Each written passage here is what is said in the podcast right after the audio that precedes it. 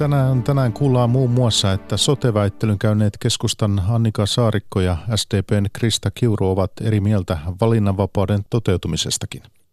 Karjalan Sandarmoosta löytynyt joukkohauta on aiheuttanut väittelyn Suomen ja Venäjän välille. Yhdysvalloissa Trumpin hallinnon edustajat kiistävät kukin vuorollaan osuutensa kohuttuun lehtikirjoitukseen. Kiinan sijoitukset Eurooppaan ovat vähentyneet ainakin tilapäisesti – ja näiden aiheiden lisäksi puhutaan Ruotsin valtiopäivävaaleista sekä Venäjän eläkeuudistuksesta. Päivätunnissa osuuden kokoaa Mikko Jylhä. Hyvää iltaa.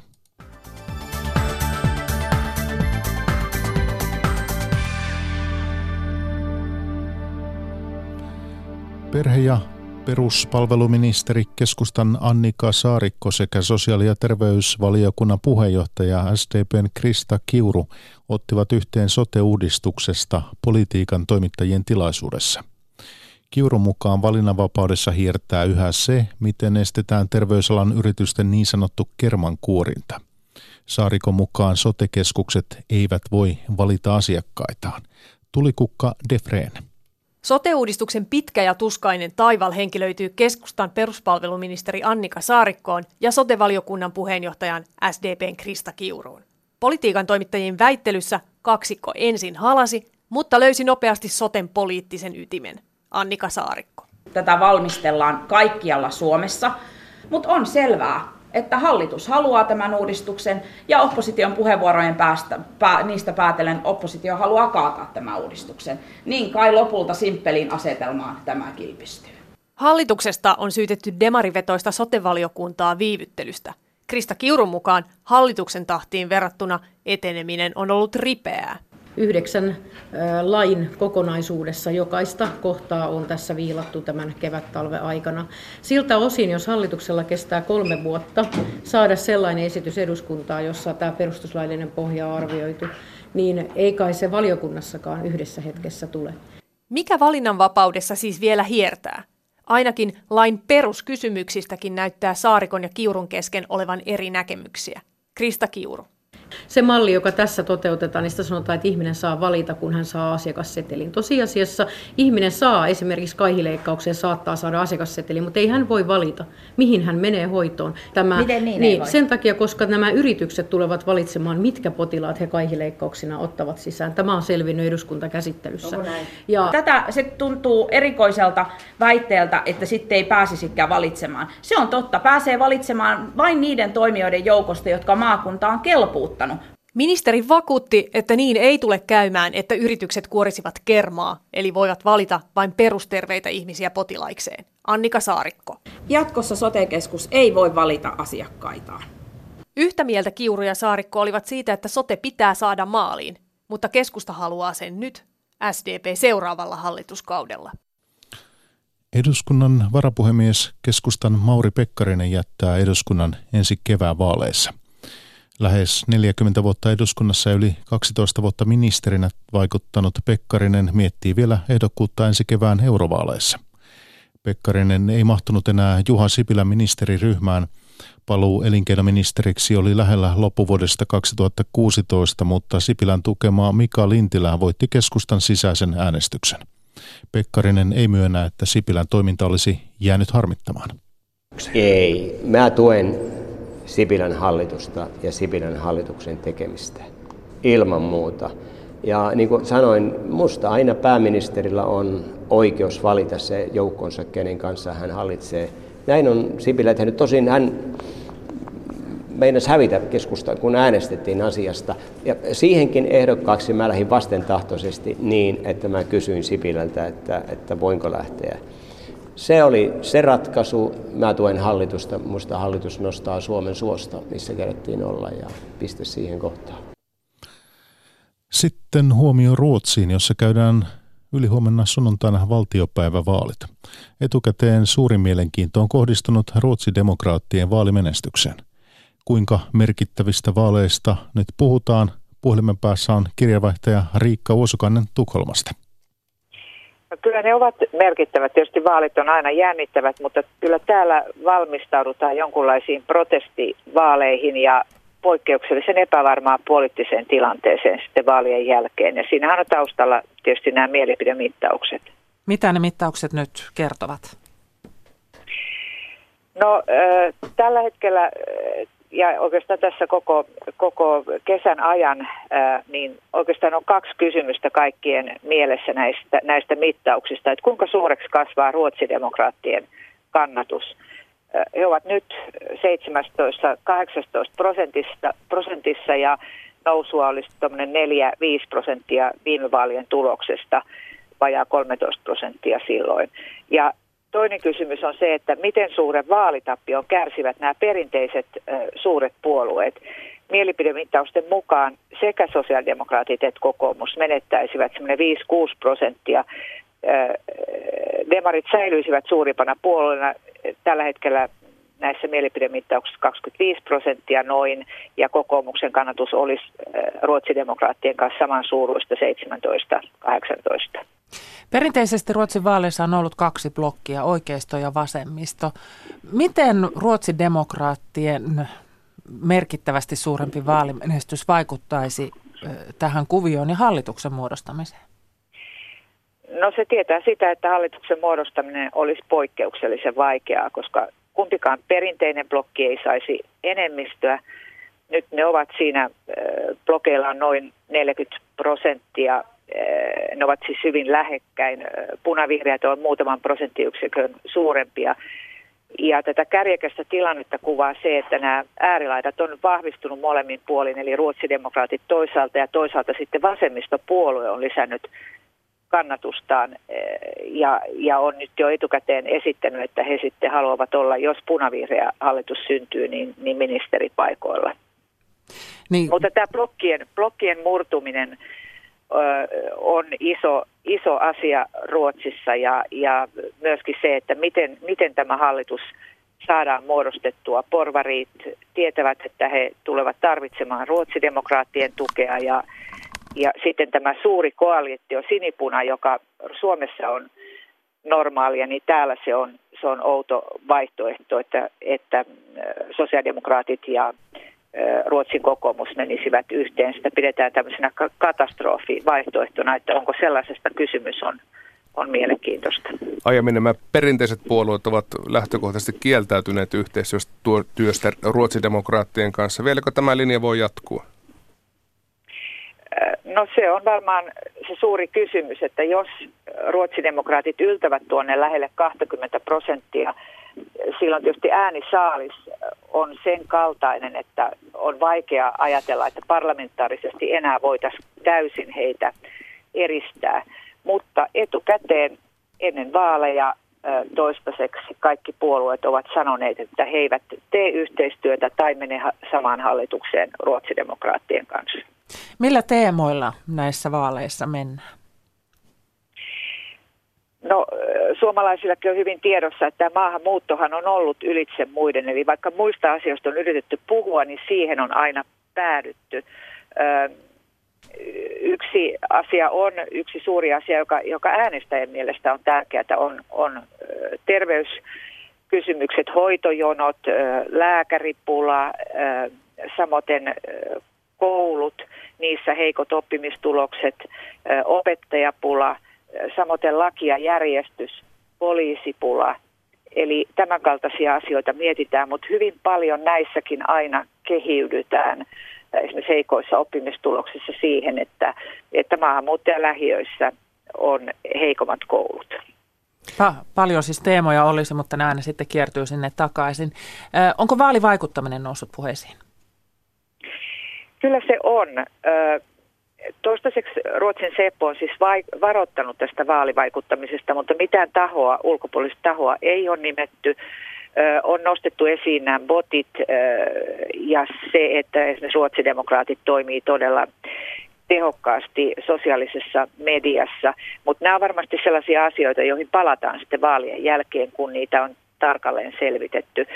Tänään Ruotsin television tutkiva toimitus Ubra Kransnin kertoi, kuinka maahanmuuttajataustainen ympäristöpuoluetta edustanut paikallispoliitikko tarjosi Ruotsin kokoomukselle 3000 maahanmuuttajien ääntä vastineeksi Moskejan rakennusluvasta. ja vähän vastaavanlainen kohu syntyi aikaisemmin siitä, että sosiaalidemokraattien paikallispolitiikko levitti virheellistä tietoa kilpailijoista arabiankielisenä sosiaalisessa mediassa. Tämän tyyppisiä asioita, vaikuttamisyrityksiä, niistä on kohuttu. Kertoi Tukholmasta päivällä kirjavaihtaja Riikka Uusukainen ja hänelle soittelevat Kati Lahtinen ja Matti Ylönen. Yle seuraa vaaliillan etenemistä sunnuntaina TV1 ja Yle Areenassa alkaen kello 21. Karjalan Sandarmosta löytynyt joukkohauta on aiheuttanut väittelyn Suomen ja Venäjän välille. Venäjällä epäillään, että suomalaiset olisivat jatkosodan aikana tappaneet Sandarmossa puna-armeijan sotavankeja. Suomalaisten mukaan joukkohauta liittyy Stalinin vainoihin – Venäjän sotahistoriallisen seuran tiedotustilaisuudessa Moskovassa oli päivällä paikalla kirjeenvaihtaja Marjo Näkki. Mm. Venäjän sotahistoriallinen seura suoritti viikolla yllätyskaivauksia Sandarmohissa, josta löydettiin jo 90-luvun lopulla Stalinin vainojen uhrien joukkohauta, yhteensä 7000 vainajaa.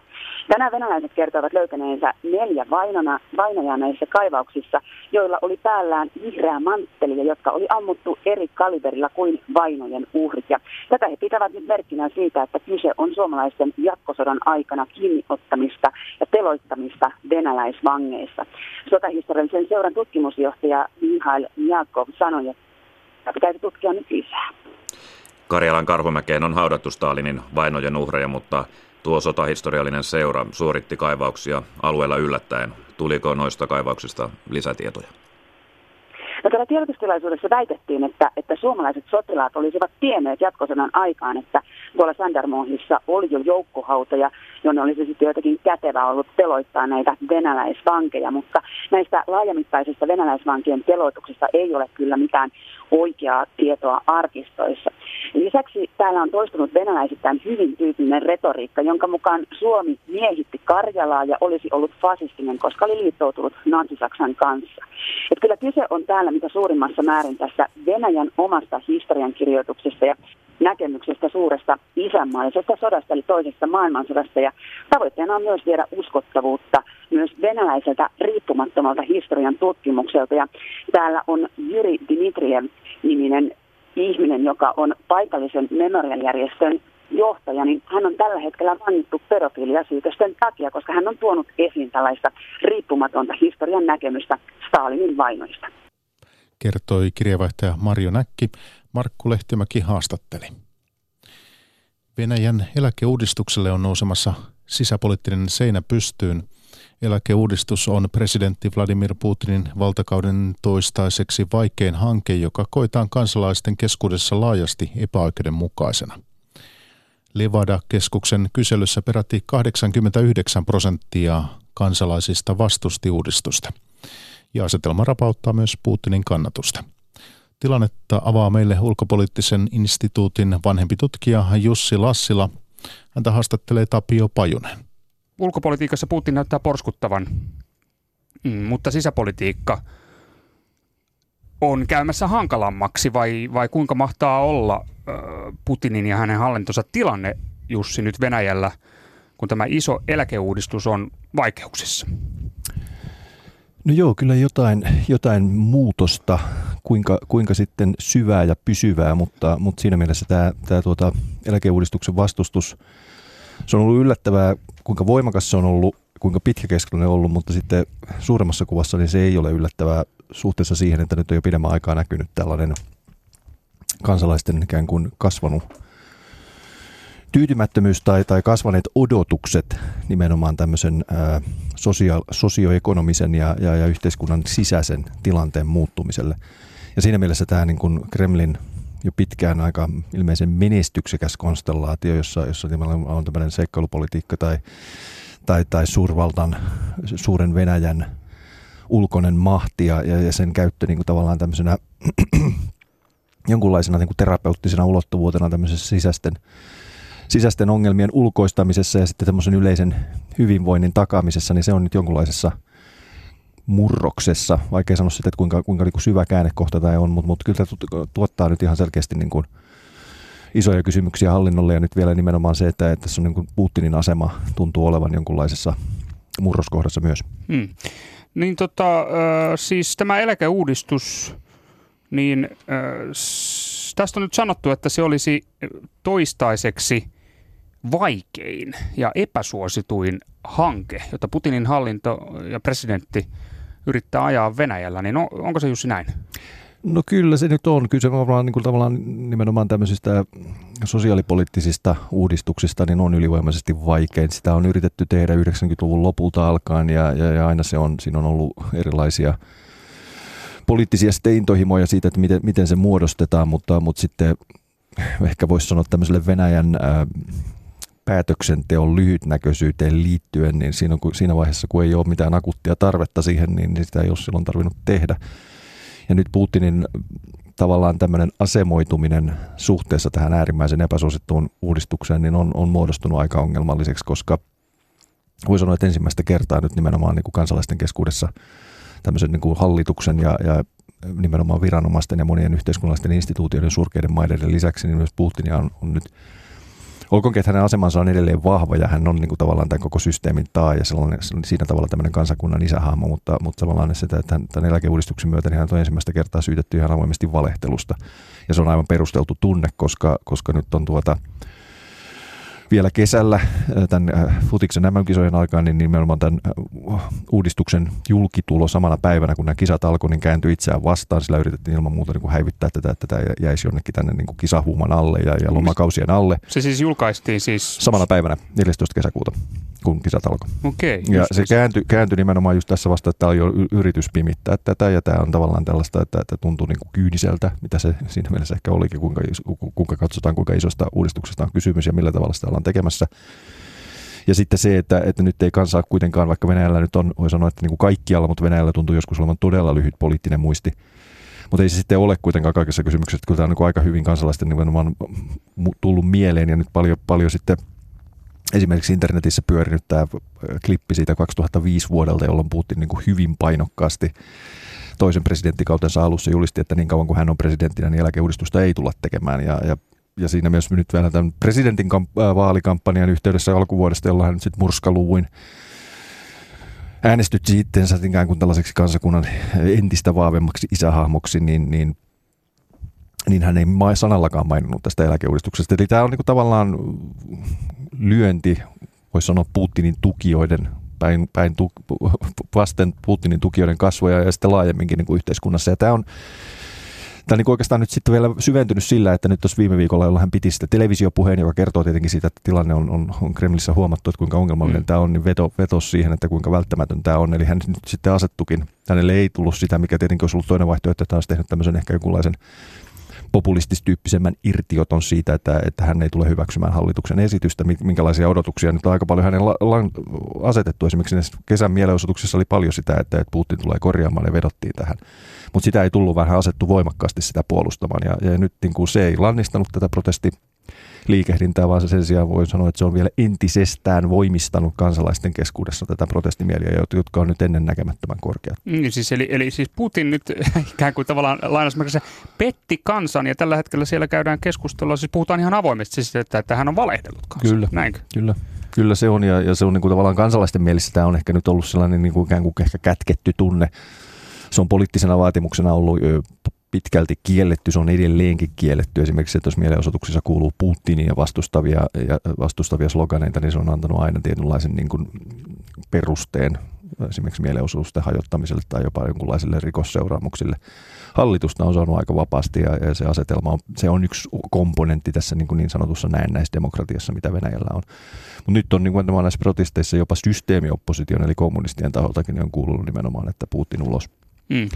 Ja, ja nämä radikaalimmat, jopa niin kuin vasemmisto rintama-niminen tämmöinen vaan radikaalimpi tota vasemmistoliike, joka kuitenkin monissa yhteyksissä toimii aika kiinteässä yhteydessä kommunistisen puolueen kanssa, joka on siis osa tätä systeemioppositiota ja Duumassa, niin, niin on jo pitkään siis vesittänyt tätä, että Putin pitää pitää panna, panna viralta ja, ja, ja, ja tämän, tämän tyyppistä toimintaa. Että kyllä tämmöinen niin kuin yhteiskunnallinen tota, tyytymättömyys ja siis myös semmoinen tietynlainen niin kuin radikalisoituminen niin on, on, on jollain tavalla vahvistumassa. Mm. saa nähdä nyt sitten, että, että kuinka pitkälle se kantaa, mutta, mutta ainakin tällä hetkellä näyttää siltä, että kaikki nämä, mitä hallitus yrittää tämän tilanteen ikään kuin rauhoittamiseksi tai jonkunlaisen ajanpelun muodossa, niin ei tunnu tuottavan tulosta. Niin ja tässä tota, siis tässähän ö, tavallaan oli se sama asetelma, mikä usein Putinin Venäjällä on ö, erilaisissa lakihankkeissa, että, että nämä hankalat uudistukset, niin, niin pääministeri saa ottaa ne omalle kontollensa ja esitellä ja, ja sitten Putin taas korjata sen potin ikään kuin tulla jonkin verran vastaan ja ottaa joku hankala hanke omiin nimiinsä ja tuoda se miellyttävämmässä muodossa kansalle, mutta tässä tapauksessahan tämä ikään kuin strategia petti, tai, tai itse asiassa sitä ei noudatettu, koska Putin asettui voimakkaasti tukemaan tätä äärimmäisen tota, epäsuosittua eläkeuudistusta ja ilmoitti, että tämä on tehtävä. Joo, kyllä, kyllä tässä on, on, on se, että se on tietyllä tavalla tämmöinen ehkä lähtökohtaisesti ollut semmoinen jonkunlainen aikakysymys, että, että kun tätä ei asetelmaa on voinut loputtomiin pitää, siinähän tyypillistä on, on todella ollut juuri näin, että Putin on aina jossain positiivisessa valossa, hän on kansakunnan isähahmo, hän on henkilökohtaiselta kiinnostukselta mitä ilmeisemmin sitoutunut nimenomaan tähän ulkopolitiikkaan ja nimenomaan tämän geopoliittisen suuruuden palauttamiseen. Ja siinä kuvassa hän on, hän on todella aina tämmöinen ikään kuin Venäjän, Venäjän pelastaja. Tämä on tämmöistä oikeasti voi sanoa ihan uuden tyyppistä henkilökulttia ja Putin-myyttiä, mitä niin kuin rakennetaan nyt tällä hetkellä jopa kouluopetusta myöten. Mutta tässä tämä asetelma ei ole tuntunut ja, ja, ja semmoinen kuvan antaminen niin kuin jopa laajemmalle yleisölle siitä, että, että Putin olisi ikään kuin jotenkin irrallaan tästä ollut tästä eläkeuudistuksesta tai, tai jostain muusta, niin se on, se on niin kuin saanut kovan kolauksen. Edelleen ehkä on sitä, että Putin vielä taipuu ja se on osin tätä, voi sanoa sitten kansan enemmistön ja osin myös systeemiopposition tietynlaista pragmatismia, että, että nimenomaan pyritään luomaan kiilaa hallituksen ja Putinin välille. Ja, ja tämmöisessä personalistisessa systeemissä niin, niin se on toiminut, se ei ole siinä mielessä järjisyttänyt Putinin asemaa suuntaan eikä toiseen, että, että on aina uudistuksia voitu tehdä, että Putin on auktoriteettina ollut sitä takaamassa, mutta tämä eläkeuudistus on nyt ensimmäistä kertaa, jossa, jossa ollaan näin kaikkein suurimman niin uudistuksen edessä. että 2005 2004-2005, kun oli tämmöinen iso ää, neuvostoajalta perintyneiden niin kuin ikään kuin etuisuuksien ää, niin sanottu monetarisointi, eli, eli pyrittiin ikään kuin siirtymään tämmöiseen enemmän markkinataloudelliseen malliin, niin se aiheutti tämmöiset aika isot ja laajat protestiaalot, puhuttiin tämmöistä mummomellakoista. Ja silloinhan Putinin kannatus lähti alas, mutta silloin myös oli hallitus kokonaisuudessaan peru nämä. Eli, eli tavallaan silloin niin kuin tämmöinen protestiliikehdintä sai aikaan sen, että tässä, tässä tota, hallitus perääntyi. Hmm, Putin ei perääntynyt, vaan hallitus perääntyi. Joo, joo, mutta käytännössä kuvio oli nimenomaan se, että, että ehkä Putin määräsi hallituksen perääntymään, koska se näkyi ihan selkeästi silloin semmoisena niin kuin laskusuuntana. Eli, eli Putin oli ihan vahvassa nousu käyrässä silloin heti 99 pääministeriksi tultuaan ja, ja, ja se nousi sinne 2004-2005 ja sitten tuli tämä notkahdus ja sitten se lähti taas siihen ennennäkemättömään nousu. Mutta silloin oli, tilanne oli aivan toinen. Venäjän kansainvälispoliittinen asema oli aivan toinen, taloustilanne oli aivan toinen, se kasvuperspektiivi oli aivan toinen. Silloin oli kuitenkin taustalla 90-luvun tämmöinen todella niin kuin pohja ja, ja alakulo ja, ja, ja kaos, josta sitten niin kuin nämä valtavat öljytulot niin niin muutti sen tilanteen ja se, se, tavallaan se 90-luku oli niin kuin ajallisesti niin paljon lähempänä. Venäjä on tässä matkalla muuttunut ja odotukset on muuttunut ja, ja, ja tavallaan tässä on Putinia nähty niin pitkään, että tavallaan nyt tämä tämmöinen asetelma ja, ja konstellaatio, jota on käytetty, niin, niin se, se alkaa niin kuin se murenee monella tapaa. Eli, eli jos nyt ajatellaan niin kuin sisäpolitiikassa ei tunnu enää toimivan entiseen malliin tai eläkeuudistus on tuonut esille, että se ei toimi enää siinä mallissa, että Putin irrottaa itsensä ikään kuin hallituksen huonoista päätöksistä ja sitten isommassa kuvassa ei tunnu enää toimivan tämä ulkopolitiikan käyttö sisäpolitiikan oikeuttajana tai nimenomaan voisi sanoa tämmöisten maan sisäisten ongelmien ulkoistamisessa, jossa ikään kuin ollaan nyt sitten, että meidän pitää maksaa tästä. Eli, eli tavallaan tämä tämä pointti, että, että krimiä voidaan haluta, voidaan halua tämmöistä niin kuin imperiumin paluuta, mutta siitä ei ole todellakaan valmiita maksamaan. Noin vanhempi tutkija Jussi Lassila ulkopoliittisesta instituutista. Yhdysvalloissa arvutellaan kiivaasti, kuka Trumpin hallinnon työntekijä on kohutun New York Timesissa ilmestyneen kirjoituksen takana. Nimettömänä esiintynyt Trumpin hallinnon edustaja kirjoitti, että Hallinnossa työskentelevät ihmiset pyrkivät suitsimaan presidentti Trumpin mielijohteita. Useat Trumpin hallinnon edustajat ovat ilmoittaneet, etteivät ole kirjoittaneet tekstiä. Mr. President, how are you going to find the op-ed writer? Mr. President, is this treason? Herra presidentti, kuinka aiotte löytää kirjoittajan? Onko kyse maanpetoksesta? Toimittajat huutelivat lentokentällä presidentti Donald Trumpille. New York Times käynnisti villin spekulaation, kun se keskiviikkona julkaisi poikkeuksellisesti nimettömän kriittisen artikkelin Trumpin hallinnosta. Kirjoittajaa luonnehdittiin hallinnon korkea-arvoiseksi virkailijaksi. Trumpin hallinnon edustajat ovat kilvan ottaneet etäisyyttä kirjoitukseen ja leimanneet sen liberaalimedian panetteluksi. Jo ainakin 20 hallinnon korkea-arvoista edustajaa on ilmoittanut, ettei ole kirjoituksen takana. And, and I'll answer your other question directly because I know someone will say, gosh, he didn't answer the question. It's not mine. Vastaan kysymyksenne suoraan, koska tiedän, että muuten sanotaan, Jukra, hän ei vastannut kysymykseen.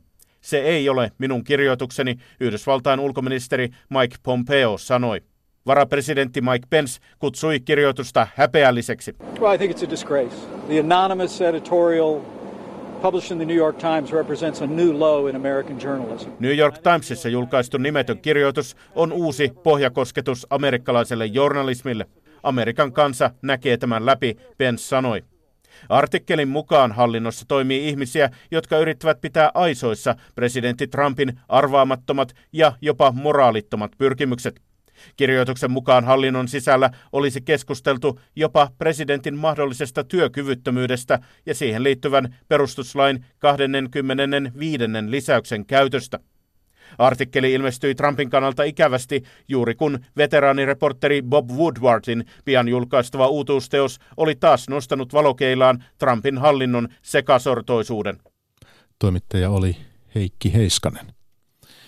Idän talousjätin Kiinan talouskasvu on aiempaa hitaampaa ja huimemmat kasvuvuodet alkavat olla ohi. Velkaantuva valtio on alkanut myös suitsia tarkemmin ulkomaille suuntautuvia sijoituksia. Viime vuonna Kiina sijoitti Eurooppaan jo lähes viidenneksen vähemmän kuin edellisvuonna. Suomessa kaksi miljardiluokan biotuotetehdasta odottaa vielä rahoituspäätöksiä Kiinasta. Stina Brennare. Kiinan sijoitukset maailmalla ovat romahtaneet kolmanneksen viime vuonna. Valtion rahahanojen kiristäminen tuntuu myös Euroopassa ja Suomessa, mutta ilmiö voi olla tilapäinen. Kansliapäällikkö Jari Gustafsson työ- ja elinkeinoministeriöstä. Lienee niin kyllä, että, että, että erilaisista Kiinan sisäisistä syistä johtuen, finanssikontrollin kiristymisestä, ehkä epäonnistuneista seikkailuista – yritysten seikkailuista maailmalla, niin nyt on tullut pientä alamäkeä tänä vuonna meille ja Eurooppaan.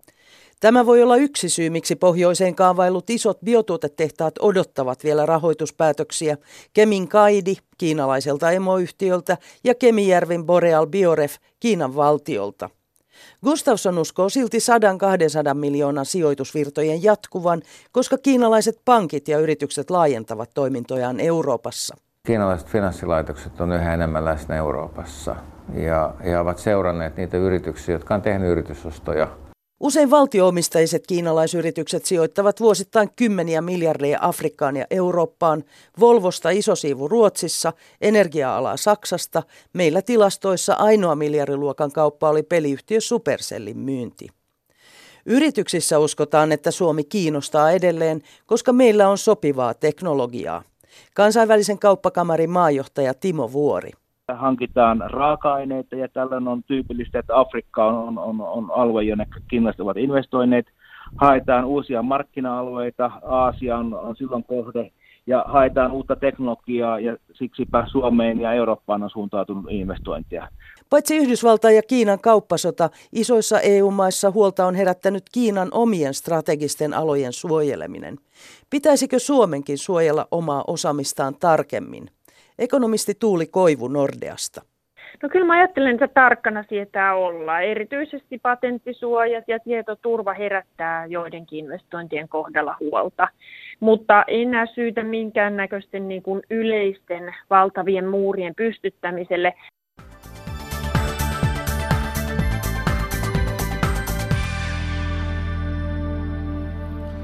Ja perjantain päivätunnissa lopuksi vielä kulttuuria. Näytelmäkirjailija Pirkko Saisia tunnetaan yhteiskunnallisena keskustelijana, joka on kannanottojensa vuoksi joutunut somekohujen kohteeksi. Uusimmassa näytelmässään Mustassa saarassa hän käsittelee jälleen poleemisia aiheita, oikeistopopulismia ja Euroopassa vaeltavia romaneja. Musta Saara kantaa esitetään Suomen kansallisteatterissa ensi viikon keskiviikkona. Myllyahon Mika soitti ja sanoi, että nyt se kirjoittaa mustalaisista. Siis tämä saisi jo. Teatterissa pohditaan nykyisin yhä enemmän sitä, voiko valkoihoinen näytellä tummaihoista tai valkolainen romania, ilman että syyllistyy kulttuuriseen omimiseen ja vähemmistöjen halveeraamiseen. Pirkko Saision uusi näytelmä Musta Saara nostaa kissan pöydälle heti ensimmäisessä kohtauksessa. Ei saa käyttää toisten kulttuurien aineksia hyväksikäyttötarkoituksessa. Eikö saa esittää mustalaista, vaikka sanois, että romani? Saision näytelmässä romanit vaeltavat Euroopassa, jossa nationalismi ja oikeistopopulismi nostavat päätään. Näytelmäkirjailija Pirkko Saisio. Koska tässä nyt romania myös käsitellään, niin aihe on kuuma ja sitä nyt sitten kommentoidaan myös niin kuin näyttämöltä saman tien. Saisio tunnetaan yhteiskunnallisena keskustelijana, joka ottaa kantaa ja aiheuttaa somekohuja.